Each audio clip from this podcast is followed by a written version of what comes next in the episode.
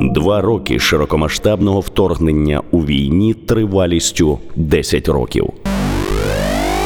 Доброго дня, моє ім'я Гліб Стрижко. Нині я вже ветеран, морський піхотинець. Станом на зараз очолюю київську філію ветеран хабу. Очолюю її вже протягом півроку. З лютого 23-го року я працюю там після того, як був е, демобілізований з війська за станом здоров'я після своїх поранень. Е, власне, перед цим я служив в морській піхоті, зокрема в першому окремому батальйоні морської піхоти. Це Феодосійський батальйон. В 2014 році він виходив найчисельнішим складом з Криму, і там я служив з лютого 21-го року. На початок повномасштабного вторгнення я тоді зі своїм підрозділом перебував е, в зоні операції об'єднаних сил вже близько трьох місяців. Е, тому ми зустріли повномасштабне вторгнення неподалік міста Павлопіль, що на Донеччині, і власне потім в ході маневрів ми перебрались в Маріуполь, і власне моя подальша кампанія була там в Маріуполі.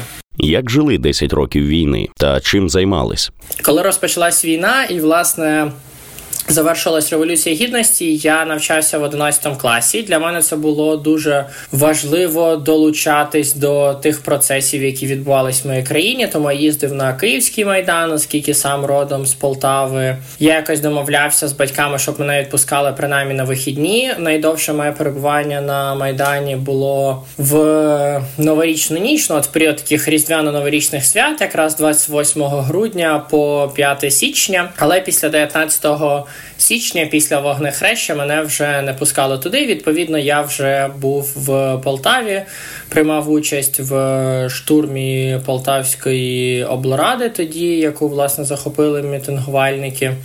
Так само зносили пам'ятник Леніну в Полтаві. От було доволі цікаво. І потім, власне, коли почалася анексія Криму і ем, почалась війна з Росією, то мій старший брат, який був кадровим військовим, вже безпосередньо почав приймати участь. Тобто було його перший бойовий наказ. А потім так само і мій вічим долучився до сил оборони. Я на жаль не міг долучитись через те, що мені було 17 років. От я не володів інформацією про те, що можна в принципі в 17 років долучитись до певних підрозділів. На той час я цієї інформації не мав, тому допомагав їм е, волонтерськими різними штуками, які в них виникали, тобто шукав броніки, яких тоді не було так багато, і відповідно займався цим.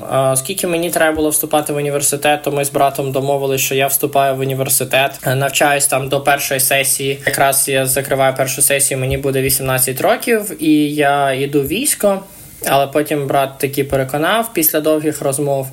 Після літньої сесії я вже не консультувався з братом, сам пішов в військкомат і вже готували документи для 25-ї бригади. Але потім брат про це дізнався. Він якби все спустив це на стопи і все. Тому тому так. Е, так я не долучився до війська в 14-15 році. Відповідно, навчався в університеті в Дніпрі на історичному факультеті, де очолював комітет патріотичного виховання в студентському самоврядуванні, і власне займався тим, щоб нагадувати про війну. Зустрічались тоді з ветеранами АТО з плином часу ОС, проводили різні благодійні події, щоб збирати кошти тоді на різні підрозділи, зокрема в яких були мої викладачі історичного факультету, і займався цією діяльністю. Після чого приїхав до міста Миколаїв, де працював в Українській лідерства, займався вихованням молоді, і через те, що на той час в Миколаєві був найбільший гарнізон військових, тобто там була і морська авіація, і морська піхота, десантно-штурмові війська, різні рембати, морська артилерія. Тобто, справді місто військових, то тоді остаточно переконався про те, що я хочу долучатись до війська, тому що ну мене завжди туди тягнуло. Тобто, да, я дивився оці різні фільми Гард Сталевих, всі сезони рекрутів, воїн це я і інші проекти тоді ще військового телебачення, і в принципі я ну якби можу назвати себе такою дитиною пропаганди, от власне військового телебачення, яке було, і це на мене дуже гарно повпливало. Показало мені класні приклади у війську, які є, на яких варто рівнятись. Потім так склалося обставини, що мені вдалося познайомитися, ще будучи цивільною особою з головним сержантом корпусу морської піхоти, паном Сергієм Комликом, який мені показав дуже класний приклад сержанта, яким я хочу стати, і на який я хочу рівнятись, і все. Власне, коли почався цей карантин, да, такий дуже довгий, і було можливість переосмислити якесь своє життя, я собі остаточно зрозумів, що все, хочу долучитись до війська, тому взяв відношення. Я конкретно готувався до служби. Я прочитав посібник морського піхотинця, готував себе фізично і, власне, долучився до першого окремого е, Феодосіївського батальйону морської піхоти в десантно-штурмову роту. І в лютому 21-го року, 2 лютого, я підписав контракт. А за три тижні, 24 лютого, 21-го року, я складав присягу на вірність українському народові. Як вас змінили два роки широкомасштабної війни? Е, ну, в першу чергу, мене змінили вони. Фізично, бо зараз моє тіло заживає від понівечення, яке отримало внаслідок потрапляння авіабомби в будівлю, де я стояв. Воно дуже гарно, скажімо так, розчесало моє оточення і коло моїх друзів, знайомих і наближених людей, за що я безмежно вдячний. Бо командир взводу в перший день повномасштабного вторгнення е, ще раз це повторив. А перший раз він це сказав, тільки ми заїхали в окопи в грудні місяці 21-го року, каже, що війна і окопи роблять гарних людей ще кращими, поганих ще гіршими. І власне підсвічує ці найкращі, найгірші людські прояви. І воно справді стало так. Е, і я собі дуже тішусь від того, що я прибрав життя зайвих людей, яким те, що важливо для мене для них це менш важливо, і все. Я перестав спілкуватися з друзями, які в мене виїхали за кордон, ем, особливо якщо це чоловіки. Тобто до жінок це їхнє право, можуть виїжджати, можуть ні. От е, так що так.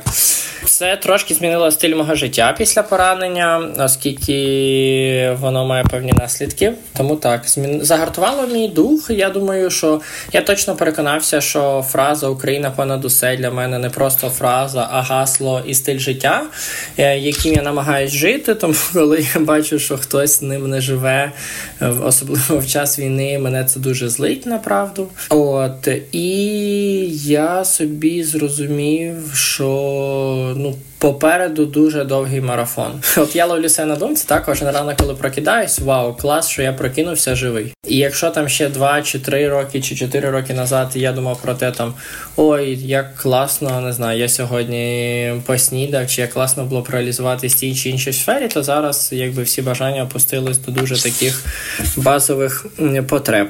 Але я можу сказати, що я щаслива людина. Я себе називаю щасливим пенсіонером, бо я вже є військовим пенсіонером. Тому мені це подобається. Як ставитесь до розваг і вечірок в час війни? Я ставлюсь нормально, е, не скажу, що якось добре чи погано. Вони існують. Чи існують вони в моєму житті? Так існують. Е, мене дуже злить, коли це висвітлюють публічно, бо я не можу зрозуміти для чого. Ну тобто, щоб що. Бо ніхто не може заборонити людям робити те, що вони хочуть, але певна моральна відповідальність е, має все-таки бути. Ну бо я так само там не знаю, відвідую стендапи, хожу в кіно, будучи в Києві, не знаю, хожу в бари, в театри тощо. Але окей, я це хожу для свого власного задоволення е, і для якогось відпочинку чи переключення уваги. І я не бачу потреби висвітлювати це в своїх соцмережах. Тобто, у мене питання до цих людей, які це роблять, щоб що? Ну навіщо? От е, до таких проявів я ставлюсь негативно. Тобто, коли люди відпочивають і показово це показують, от дивіться, як я собі живу. Ну тобто, це дуже.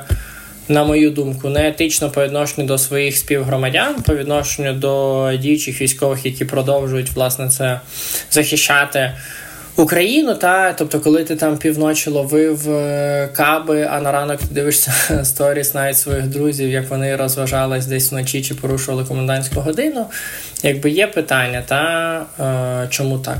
Е, тому такі речі я засуджую, я цього не розумію і відмовляюсь розуміти. Так, коли це не є публічно окей, ну без питань, тому що всі всі люди потребують відпочинку і переключення уваги з тих чи інших речей.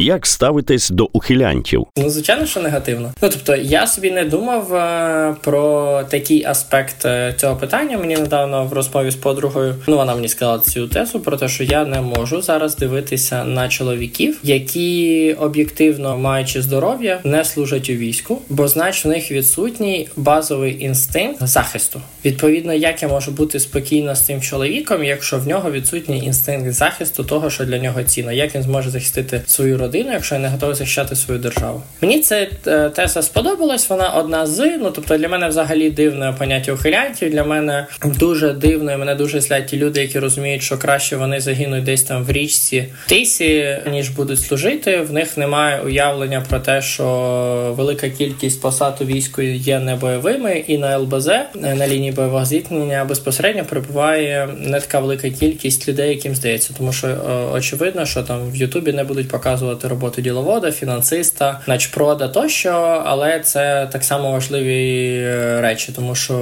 у війську немає непотрібних посад. Всі посади важливі. От тому е, з такими друзями я ну так само я їх вже не називаю друзі. Я перестаю з такими людьми спілкуватись. Мені сумно, що представники деяких е, націоналістичних або патріотичних організацій, артикулюючи цінність України, коли прийшов час ікс не служать. Е, для мене це дивно. Я з такими друзями так само перестав спілкуватись, е, тому так. Тому очевидно, що для до ухилянтів я ставлюсь негативно, і вони мають відчувати осуд суспільства. Ну тобто, це так само, як у війську та ЄСЗЧ. Тобто людина має розуміти, що вона покинула свій підрозділ. Так само ти по факту кидаєш свою країну, коли їй важко, і не готовий її захищати, або ти просто заплющуєш очі і не помічаєш цього. Чи є цінність твоя як громадянина? У мене є питання, але цим хай вже займаються е, правоохоронні органи що чи хто підтримує вас? Саме на зараз е, мене підтримує дуже моя дівчина, вона так само, до речі, військовослужбовиця. Вони дуже підтримує мій пес. Мене підтримують мої колеги на роботі, мої друзі. Мене підтримує мій старший брат, і думаю, що все. І направду я себе ну так само помістив в певний кокон, в певну в певний bubble, е, комфортних собі людей. І коли я торкаюсь реального світу, мене це дуже злить. Тому я намагаюсь бути в такому підтримуючому для себе оточенні. І дуже я вдячний цим людям, насправді, яких я перелічив вище, що вони мені не допомагають, бо я не потребую допомоги, але потребую підтримки. І для мене важливо розуміти, що в мене за спиною хтось є з безпечних людей, і що в якийсь момент я можу їм зателефонувати і там сказати, що я потребую ту чи іншу підтримку. Що навіть там ступивши крок назад, я відчуваю, що мої плечі хтось підтримує. Тому для мене це дуже цінно і важливо, і намагаюсь так само я підтримувати е, цих людей. Як цивільні можуть вас підтримати? В першу чергу не жаліючи. Та тому що ми добре, я не буду казати за всіх.